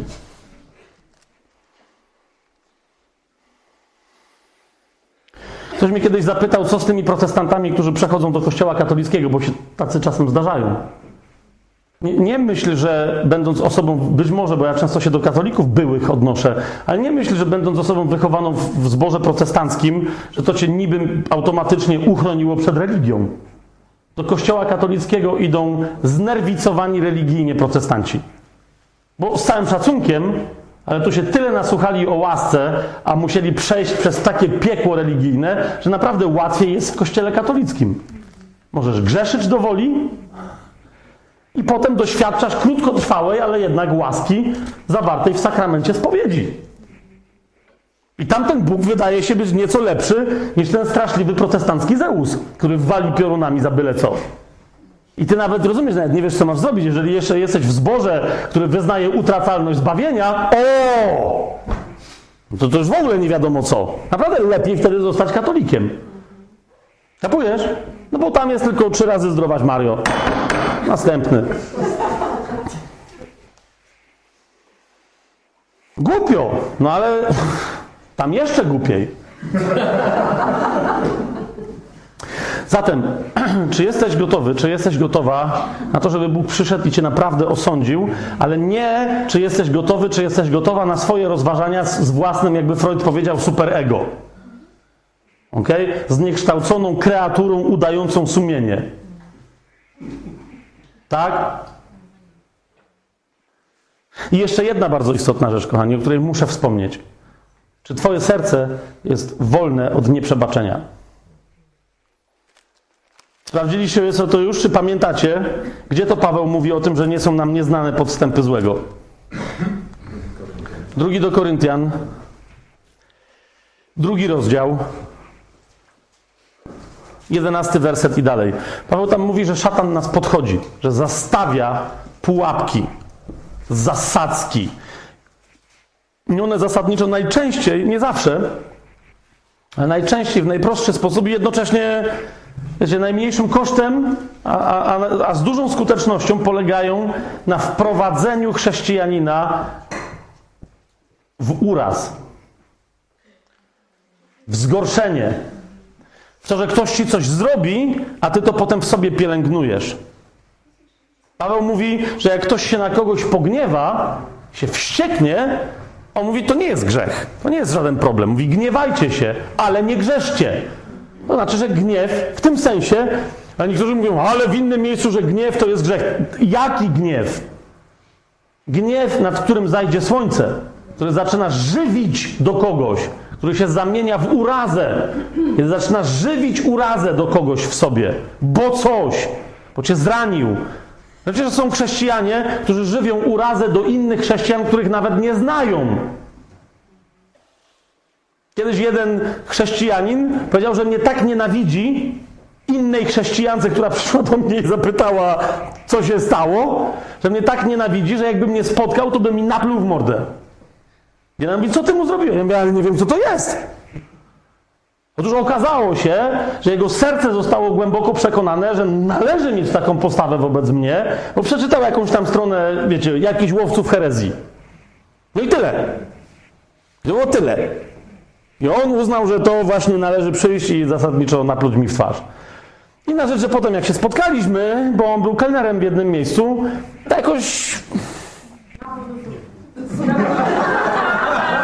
Miałem taką ochotę, żeby go zapytać, czy tam czasem się coś nie zdarzyło z tą zupą. Ale. Nie, nie było zupy. A o innych rzeczach nie będę wspominał. Ale czasem trzeba. Czasem trzeba. Bo mam nadzieję, że to błogosławieństwo, które on wtedy otrzymał, e, różnego rodzaju, nie tylko ode mnie, jeżeli tam trzeba było, to jak mówili z Dorzymian, zebrało węgle rozżarzone nad jego głowę. Ale w drugim rozdziale, w każdym razie w jedenastym wersecie, Paweł mówi, e, żebyśmy uważali, że, aby szatan nas nie podszedł, jego zamysły bowiem nie są nam nieznane. I w jakim kontekście to mówi? Przebaczenia. Dziesiąty werset. A komu wy coś przebaczacie, Paweł mówi, to i ja, gdyż i ja, jeżeli coś przebaczyłem temu, któremu przebaczyłem, zrobiłem to ze względu na was wobec Chrystusa.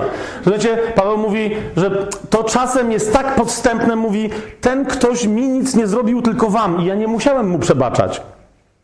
Ale ponieważ wy mu przebaczyliście, to mogło się pojawić w moim, mogła się pojawić w moim sercu myśl, mm, ale ten gościu zrobił coś przeciwko ludziom, których ja kocham. Wiecie o co chodzi? I dlatego Paweł mówi, skoro wy musieliście komuś coś przebaczyć, a my mamy relację, jaką mamy, to ja jemu też przebaczam, żeby czasem niechcący nie weszło w moje serce nieprzebaczenie. Jasne jest to, co mówię? Więc miej, yy, uważaj. Się może okazać, że zaczynasz żyć, no co prawda Biblia mówi, że nie może nowonarodzona wierząca osoba żywić nienawiści do innej osoby. Jak macie kogoś, kto ewidentnie widzicie, widzicie że zieje ogniem, e, to zacznijcie kwestionować jego nowonarodzenie, po prostu. Tak? Pierwszy list Jana mówi wprost, i, I, nie ma się co tu pieścić, dlatego że Juda na przykład nas ostrzega, że masa fałszywych braci się plącze po zborach. Niektórzy nawet zostają przywódcami w kościołach i są kompletnie nienowonarodzeni. I potem całe, rozumiecie, całe watachy chrześcijan. Najpierw to były, to, to były pastwiska Boże i trzody Boże, a potem się zamieniają w watachy. Owiec, które myślą, że są wilkami i lecą za takim dziadem, a on jest niewierzący kompletnie. Pierwszy list Jana, trzeci rozdział, czternasty werset i dalej. Powiada, my wiemy, że przeszliśmy ze śmierci do życia. Zobaczcie, co jest dowodem czyjegoś nowonarodzenia? My wiemy, że przeszliśmy ze śmierci do życia, bo miłujemy braci. Kto nie miłuje brata, pozostaje w śmierci. Mnie to nic nie obchodzi, jeżeli ktoś po roku mi mówi, że ale on wyznał to, co trzeba i powiedział, i zrobił, i przyklasnął, i, przy, i przytupnął, i przyklęknął, i się zanurzył w wodzie, i, i co mnie to obchodzi? Jak dzisiaj widzę, że się nic nie zmieniło. Gdzie masz owoc? Niektórzy mówią, no ale to zanim się rozwinie miłość, to no okej. Okay. No więc dlatego Jan jeszcze mówi, to jest pozytywne, masz miłość, jesteś nowonarodzoną osobą, zwłaszcza tam, gdzie ona naturalnie ludziom nie przychodzi. Ale mówi też negatywny warunek. 15 werset. Każdy, zwróćcie uwagę na to, kto nienawidzi swojego brata, jest mordercą. I może czas najwyższy, żebyśmy w kościele też pewne rzeczy jasno mówili, tak jak Słowo Boże jasno mówi. Każdy, kto nienawidzi swojego brata, jest mordercą. A wiecie, że żaden morderca nie ma życia wiecznego pozostającego w sobie. Jeżeli masz jakiegoś więc kogoś, kto się podaje za chrześcijanina i ją zionie nienawiścią, po prostu z miejsca zakwestionuj jego nowonarodzenie. Nie po to, żeby go zmiażdżyć, tylko po to, żeby go przyprowadzić do zbawienia. Bo nie jest zbawiony. Może wszystko wiedzieć, posługiwać się religijnym chrześcijańskim slangiem i nawet nie wiedzieć, że zmierza prostą drogą do piekła. Może po prostu pokaż mu ten werset, pokaż mu masę innych, po czym się my rozpoznajemy. Po miłości, a nie po gadaniu właściwych rzeczy.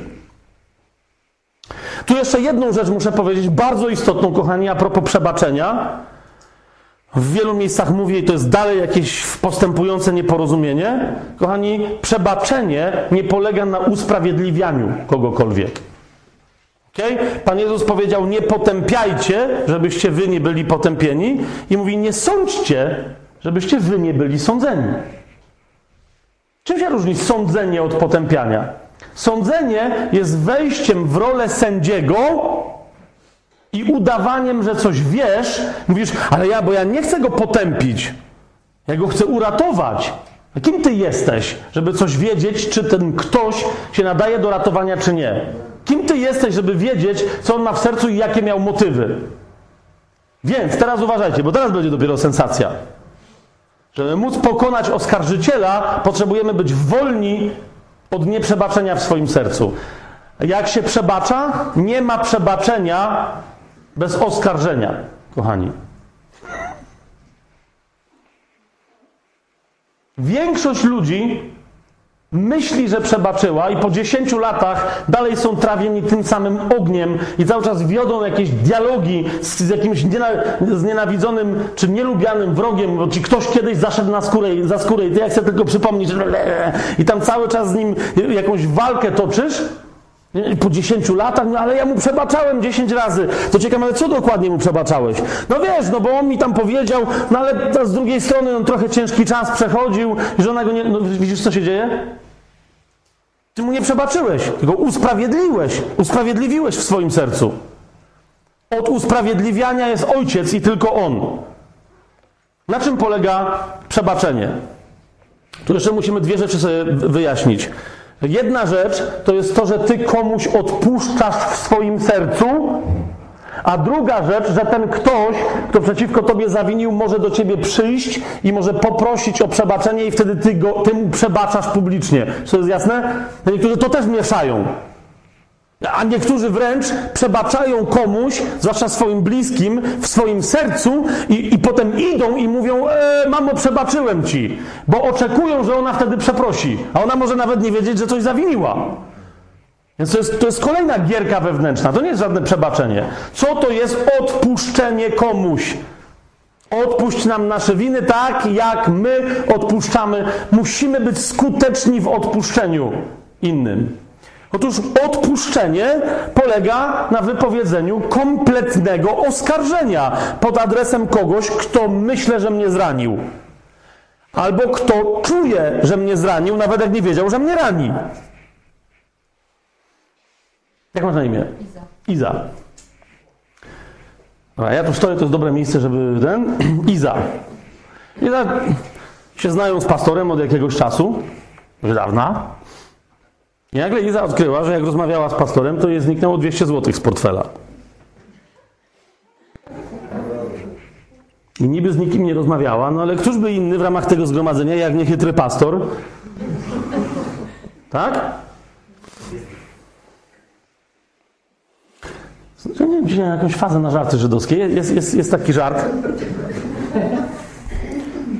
że przychodzi Icek do Berka Joselewicza i mówi mu Berek, ty u nas ostatnio byłeś.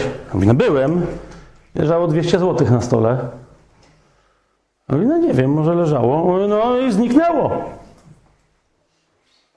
I Berek mówi, ale co ty, słuchaj, przecież ja bym w życiu, ja tego nie wziąłem. Ja mówię, nie, to ja wiem, że nie wziąłeś. Się okazało, że spadło pod stół. Ale niesmak pozostał.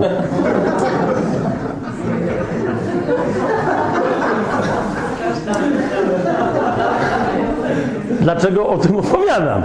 Bo teraz my często tak mamy, właśnie to jest to, tak, że myślisz, że ktoś coś ci zrobił, potem się okazało, że nie, ale my subiektywnie mogliśmy doświadczyć zranienia. Czy, czy, czy łapiecie o co, o co mi tu idzie? Zaraz, co jest twoim zadaniem przy przebaczeniu? Idziesz przed tron Boży i mówisz, ojcze, pastor, sądzę, i gadasz, co ci tam ślina na język przyniesie. To wszystko, co czujesz, co jest twoim subiektywnym zranieniem. Wszystko. Niech nad waszym gniewem nie zachodzi słońce. Wszystko, co ciebie subiektywnie wnerwia. Rozumiesz? Wszystko masz wypowiedzieć. Po co?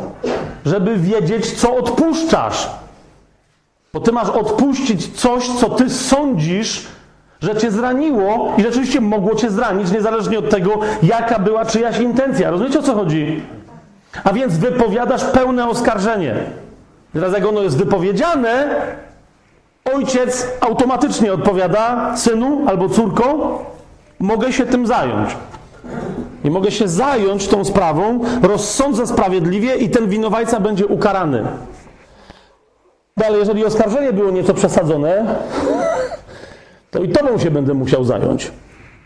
Jest też inne wyjście. Ja to wszystko słyszę i mówię, okej, masz szansę ułaskawić delikwenta.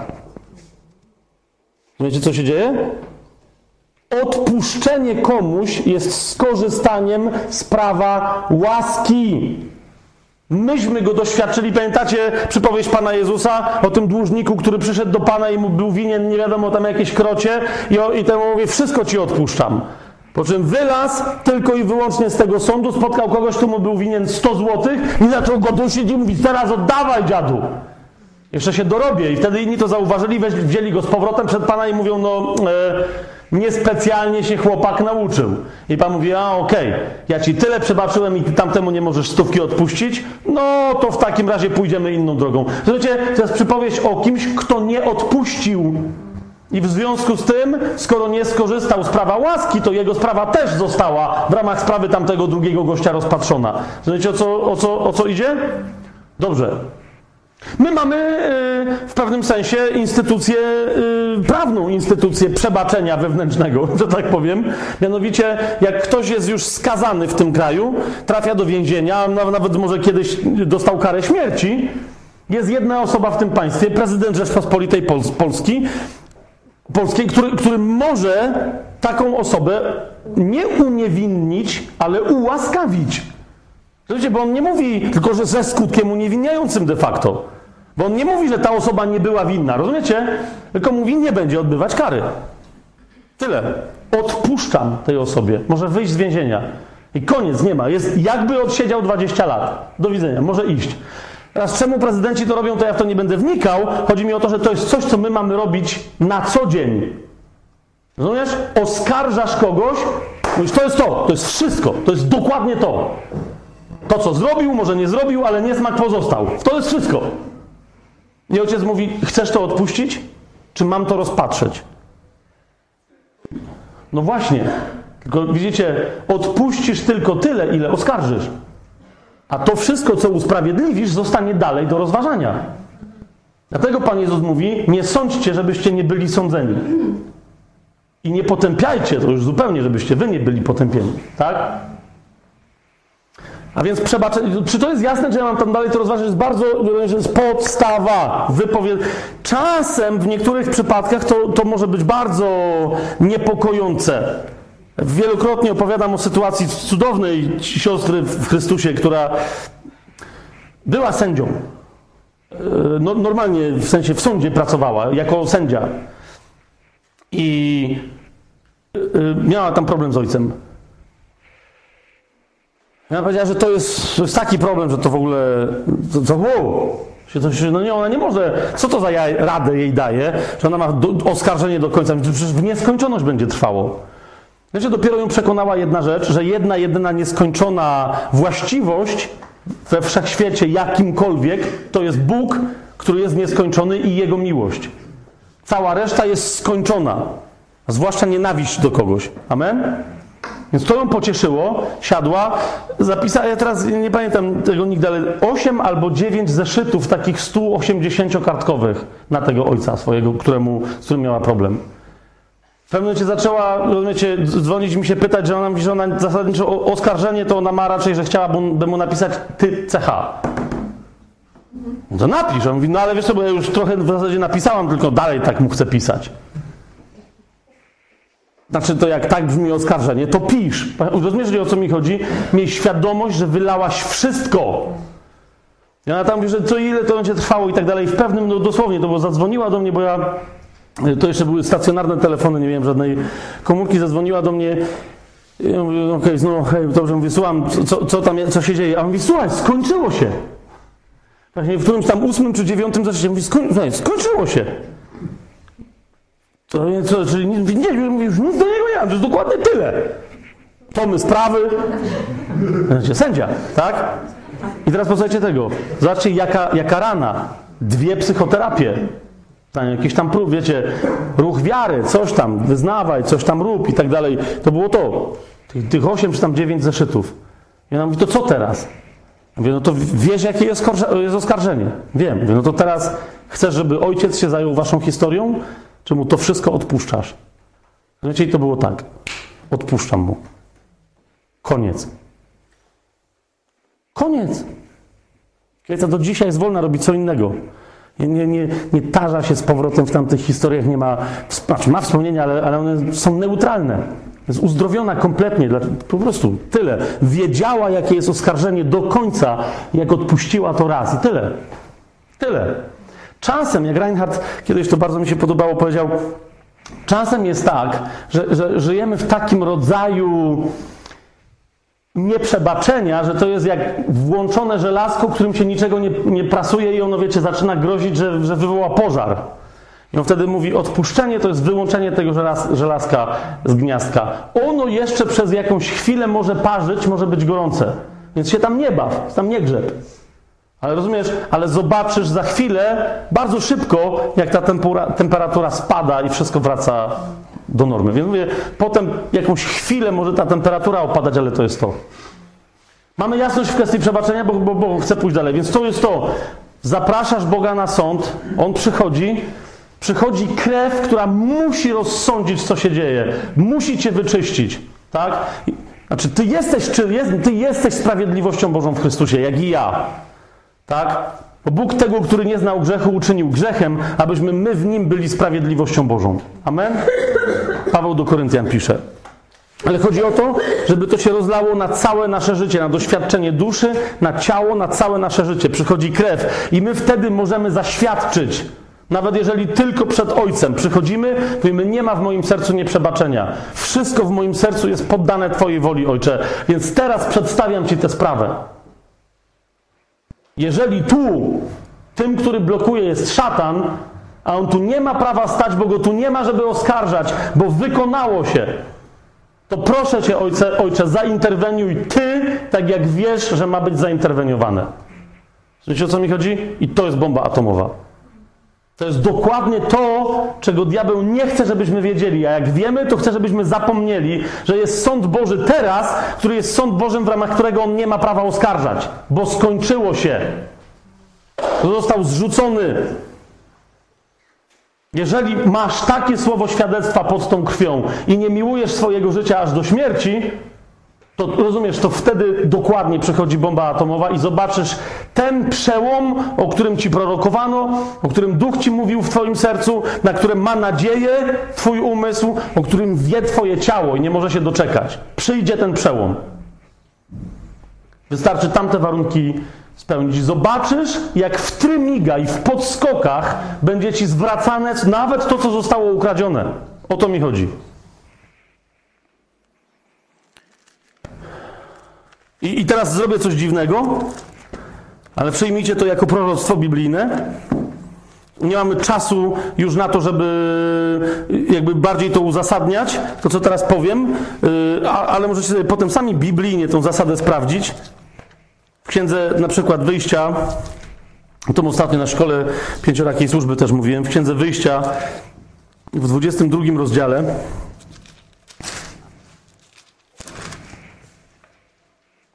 Mamy mowę o wołach i owcach, między innymi.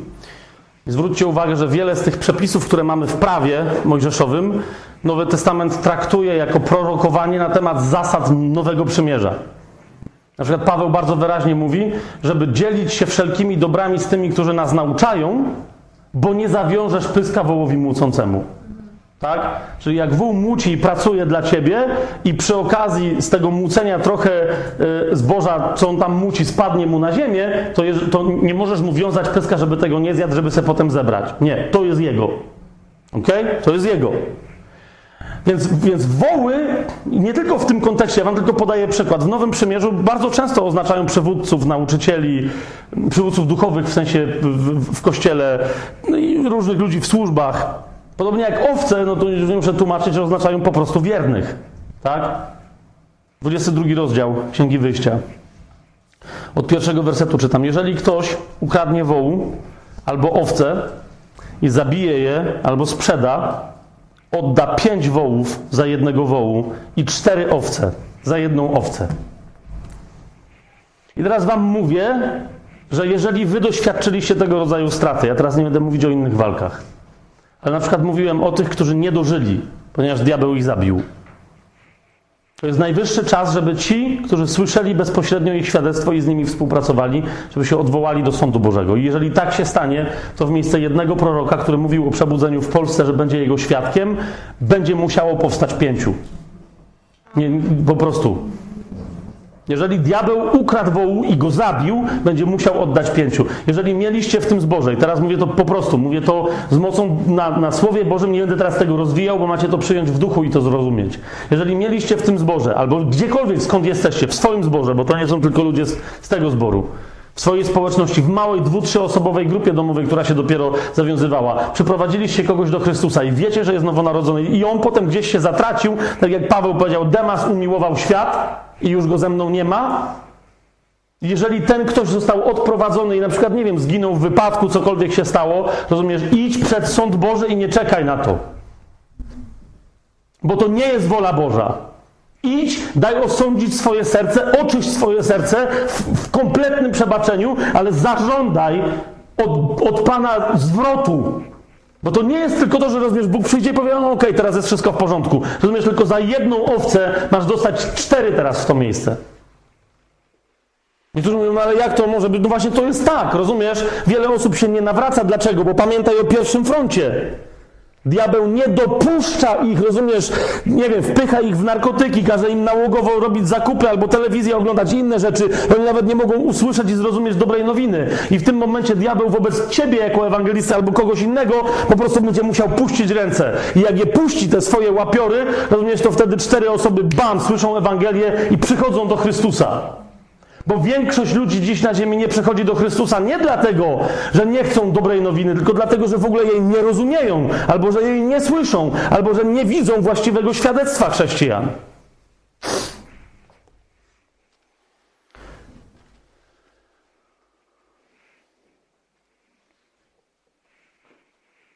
Czwarty werset. Jeżeli zostaną znalezione w jego ręku złodzieja, skradzione dobra, jeszcze żywe, czy to wół, czy osioł, czy owca, to zwróci podwójnie. Znaczy ma ci zwrócić tego żywego wołu, jak widzisz z, nauczyciela, który zbłądził. Ewangelistę, proroka, pastora, który odpadł od wiary, bo takie rzeczy się dzieją. Rozumiesz, idź na sąd Boży, jeżeli ty wiesz, że to jest twoja odpowiedzialność, idź na sąd Boży i wygraj, że życie tego człowieka. Przestań mu wygrażać w internecie. Przestań, że go oczerniać i opluwać teraz, że eee, od zawsze wiedziałem. Przestań, że. Weź odpowiedzialność. Rozumiesz? I idź przed sąd Boży.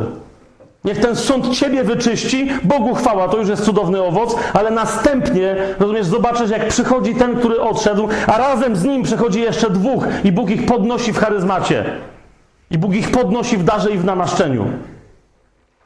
Ktoś odszedł, mówi, że no nowonarodzony chrześcijanin, popatrz, no i był dwa miesiące w zborze i teraz po i patrz, chodzi po dyskotekach. Rozumiesz, to przestań na niego nadawać, idź przed sąd Boży. I domagaj się zwrotu tej osoby, i razem z nią takiego zwrotu, jak mówi Słowo Boże, jeszcze dwóch ma przyjść. Z tą osobą. Księga Przysłów.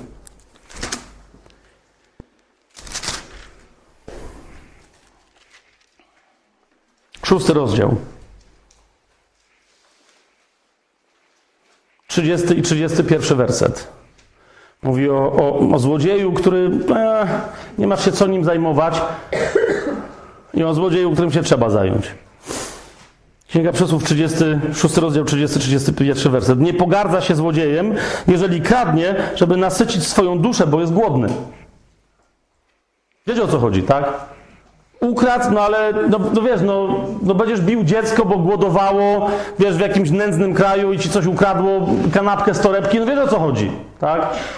Ale, ale, bo to jest także prawidło duchowe, ale jeżeli go złapią, zwróci siedmiokrotnie albo odda cały dobytek swojego domu.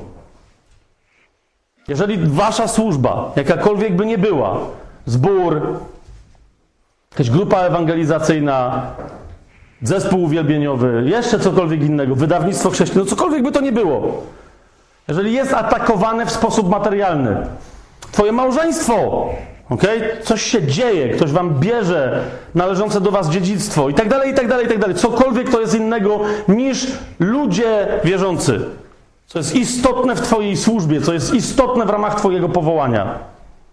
Idź przed sąd Boży, jeszcze raz ci mówię, i domagaj się sprawiedliwości tam. I domagaj się siedmiokrotnego zwrotu.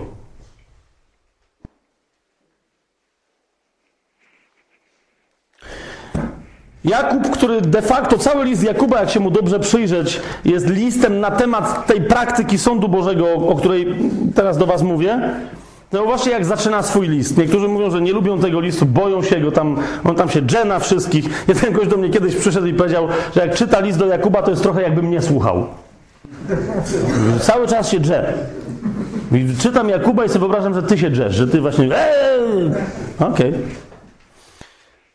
Ale zauważcie, Jakub zaczyna cały ten list w, zadziwiający sposób. Takim, tak trochę, mówiąc jak Pan Jezus, ym, o tym, żeby się cieszyć, jak mamy ucisk. Jak przychodzi próba, którą zwłaszcza, że on nazywa specyficznie nie tyle próbą, co pokusą.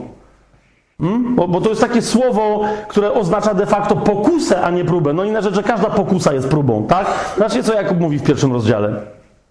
Poczytujcie to sobie za największą radość, gdy rozmaite pokusy, próby przechodzicie. Pan Jezus powiedział, radujcie się i weselcie, a ten mówi, spadła na ciebie pokusa, no to nie ma nic lepszego. Przyszła na ciebie próba, mówi, to jest najwyższa radość człowieku. Na tej ziemi nie ma lepszej jazdy. Rozumiecie, o co mi chodzi? To jest takie... Eee, sąd Boży, praktyka sądu Bożego jest praktyką wprowadzającą równowagę i balans. Poczytujcie to sobie za największą radość, gdy rozmaite próby przechodzicie, wiedząc, że doświadczenie waszej wiary wyrabia cierpliwość. Cierpliwość zaś niech dopełni swojego dzieła, abyście byli doskonali i zupełni i nie mający żadnych braków. Jest ta wiara, która jest wystarczająca. Przyszła na ciebie próba, zresztą potem do, tej, do tego wątku próby Jakub wraca. No i potem właśnie trzeci, czwarty rozdział, piąty mówi o praktyce wiary. W tym właśnie praktyce poddaniu się pod osąd Boży, pod rękę Bożą, żeby Bóg wykonał swoje dzieło kompletnie. Ty się wycofujesz i mówisz, Twój sąd, Panie. To rozumiesz, dlaczego, dlaczego to jest najwyższa radość? No teraz popatrzcie na tę perspektywę. Ja wiem, że niektórzy z Was trochę się spieli, ok, ale trzeba przejść przez ten sąd. No ale ej, jeżeli chcesz naprawdę Bogu służyć, kapujesz, było 30 osób w zborze, przyszły dwie nowonarodzone. Wszyscy mieli nadzieję, wow, ale tam będzie namaszczenie, ale coś, mija pół roku, pff, poszli gdzieś tam. Ktoś ich zgorszył, ktoś coś, a dobra, chrześcijany, wszystkie się kłócą, poszli. Większość ludzi może się załamać, o, to jak to o nas świadczy? Musimy więcej pościć. Trzeba podjąć jakieś dzieła religijne, no bo hej, no przyszły dwie osoby i poszły. A ja, ci, a ja tobie, jeżeli jesteś jedną, ale jeżeli was jest więcej, idźcie na sąd Boży, mówię. Poczytujcie co sobie, rozumiesz, bo to jest pokusa, żeby zacząć myśleć, co? Co? Poczytuj to sobie za największą radość. Rozumiesz, bo jak te osoby poszły, mogły być i być. A jak przyszły i poszły, znaczy, że wrócą z jeszcze czwórką. Rozumiesz? Więc ty mówisz do diabła, a tak, chcesz grać? to zaczynajmy. Juda na przykład, o właśnie, bo Judy, Judy jeszcze nie wspomniałem. Juda dokładnie o tej technice walki wspomina, mówiąc, że nawet aniołowie tak walczą, jak chcą być skuteczni. King Bruce Lee karate mistrz, czyli Archanioł Michał, w liście Judy Apostoła jest tak przedstawiony. Juda o nim mówi tak, to jest, to jest 16 rozdział, 9 werset. 16. No skoro nie ma żadnego. Wczoraj słuchałem Marii Dąbrowskiej tam jednego e, nauczania e, i w pewnym momencie Maria powiedziała w tym wyjątkowym swoim stylu, mówi, a teraz otwórzmy siódmą księgę Daniela. To był siódmy rozdział Księgi Daniela, no ale właśnie to jest. Więc Juda mówi w dziewiątym wersecie, Archanioł Michał, rozprawiając z diabłem, właśnie to jest to. Natomiast tam nie ma żadnych wątpliwości, jest starcie duchowe, jest Archanioł Michał i diabeł. Dokładnie ten diabeł, którego Archanioł Michał już, już pokonał, już go szczepał, on już tylko funkcjonuje na ziemi. Jak się kłócili o ciało Mojżesza, zauważ, co jest grane. Mógł Archanioł Michał stanąć i powiedzieć, raz ci nawaliłem, drugi raz ci nawalę. Chcesz spróbować? Ale widzisz, to nie była taka sprawa. Bo się diabeł przypił i przyssał do ciała Mojżesza. Teraz po co się tak stało, to jest jeszcze inna historia. Rozumiesz? I nie chciał puścić. Więc Archanioł Michał, rozprawiając z diabłem, spierając się o ciało Mojżesza, nie ośmielił się wypowiedzieć przeciwko niemu, zwróćcie uwagę, bluźnierczego oskarżenia, ale powiedział: Niech cię sam Pan zgromi. Wiesz, co się dzieje? To jest to w pewnych walkach robisz krok w tył i mówisz: No okej, okay. tak chcesz grać? To proszę bardzo. I wchodzi krew Chrystusa. Jak wchodzi krew Chrystusa, to nie ma takiego demona, żeby się ostał. Po prostu roznosi w proch i w pył. Nawet w Starym Testamencie, że na chwilę tylko wrócimy do tego Zachariasza, to wam chcę pokazać, że, że no, wtedy jeszcze nie było krzyża, ale jak Bóg chciał coś przeprowadzić, to dokładnie tak to przeprowadzał. Jezus się zwraca, sam Jezus się zwraca do swojego Ojca w tym fragmencie, gdzie diabeł oskarża, szatan oskarża Jozułego, znaczy trzeci rozdział Księgi Zachariasza, pierwszy, drugi werset. Potem ukazał mi Jozułego, najwyższego kapłana, który stał przed aniołem Jahwe i szatana stojącego po jego prawicy, żeby oskarżać, ale Jahwe powiedział do szatana, niech cię Jahwe zgromi, szatanie. Niech cię skarci sam Jahwe, który wybrał Jerozolimę. Czyż nie jest on jak głownia wyrwana z ognia, więc obronił Jozułego. Rozumiecie? Jezus zwraca się do Ojca. Jeden Jachwę zwraca się do tego samego Jachwę. I, I mówi, niech cię ten Jachwę zgromi, mój ojciec. Zaczekaj, zaczekaj, zaczekaj, bo to jak najbardziej, jak najbardziej. Tylko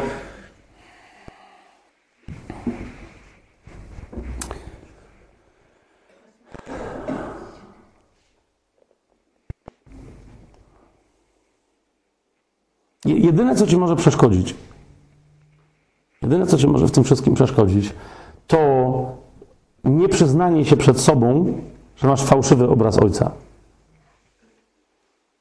Rozumiesz, i na to tylko Duch Święty może poradzić. Więc jeżeli by się okazało, że tu jest jakieś zagmatwanie, że się w ogóle boisz stanąć pod tym sądem, w ramach którego Ojciec jest ci przychylny, to, to, to, wołaj do Ducha Świętego. Bo Duch Święty, jak mówili z do Rzymian, jest tym, który rozlewa miłość Ojca w naszych sercach. Żeby On wykonał swoje dzieło. Pozwól Mu wykonać swoje dzieło. Na koniec, żeby naprawdę, żeby z tego jakaś dziwna praktyka nie powstała, niby pobożna, list do Rzymian przeczytam. Oczywiście, ósmy rozdział.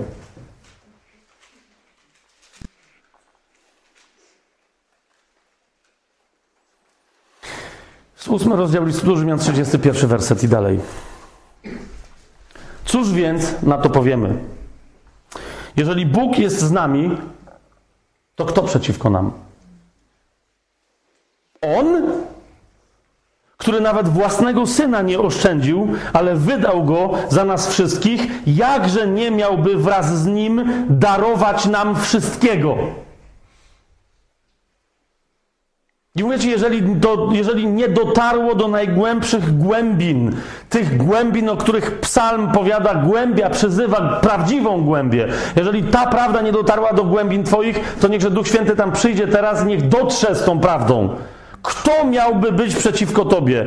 Ojciec, który nawet własnego syna nie oszczędził, ale wydał go za Ciebie, jakże nie miałby, skoro już go wydał, wraz z nim nie dać Ci wszystkiego? Kto będzie oskarżać wybranych Bożych? Kto ma Ciebie oskarżać? Bóg? Nie, On jest tym, który usprawiedliwia. Ciebie, bo jesteś wybrańcem Bożym. Kto potępi? Pyta Paweł. Chrystus, On jest tym, który umarł, co więcej, zmartwychwstał, co więcej, jest też po prawicy Boga i to, co On robi, to się wstawia za nami. To On ma potępiać? No to by była dopiero schizofrenia. Kto nas odłączy od miłości Chrystusa? Utrapienie? Czy ucisk? Czy prześladowanie? Czy głód? Czy nagość? Czy niebezpieczeństwo? Czy miecz? Wiecie o co chodzi? To są dokładnie te wszystkie rzeczy, najgorsze, które mogą na nas spaść. Paweł tylko mówi, one nie spadną więcej niż należy. Odwołaj się do sądu Bożego. Kto cię ma tam potępić? Kto tam cię ma oskarżać? Jak jest napisane, z powodu ciebie przez cały dzień nas zabijają. Uważają nas za owce przeznaczone na rzeź. Ale w tym wszystkim my całkowicie zwyciężamy przez tego, który nas umiłował. A zwycięstwem, które zwyciężyło ten świat, jest nasza wiara. Rozumiesz? Wiara ma działać w mocy, w relacji z Ojcem, przez Chrystusa, w Duchu Świętym. Nie jako jakaś tam osobna właściwość, bo wiara jest po prostu wyrazem tego, co się dzieje w Twoim sercu. Jestem bowiem pewien, że ani śmierć, ani życie, ani aniołowie, ani zwierzchności, ani moce, ani teraźniejsze, ani przyszłe, ani wysokość, ani głębokość, ani żadne inne stworzenie nie będzie mogło nas odłączyć od miłości Boga, która jest w Jezusie Chrystusie, naszym Panu. Od miłości Boga, która jest w Jezusie Chrystusie, naszym Panu. Nic nie może cię odłączyć. Dlatego mówię ci, jeżeli gdzieś wydaje ci się, że coś cię odłącza, stań na sądzie Bożym, bo jedyne co cię może odłączać, to coś w tobie. Dwoisty umysł, rozdwojone serce. Ale jak to zostanie wyczyszczone, to wtedy stań na sądzie Bożym, bo na tym sądzie ty jesteś usprawiedliwiona. Tu ty jesteś usprawiedliwiony. A twoja sprawa przed Panem jest na twoją korzyść.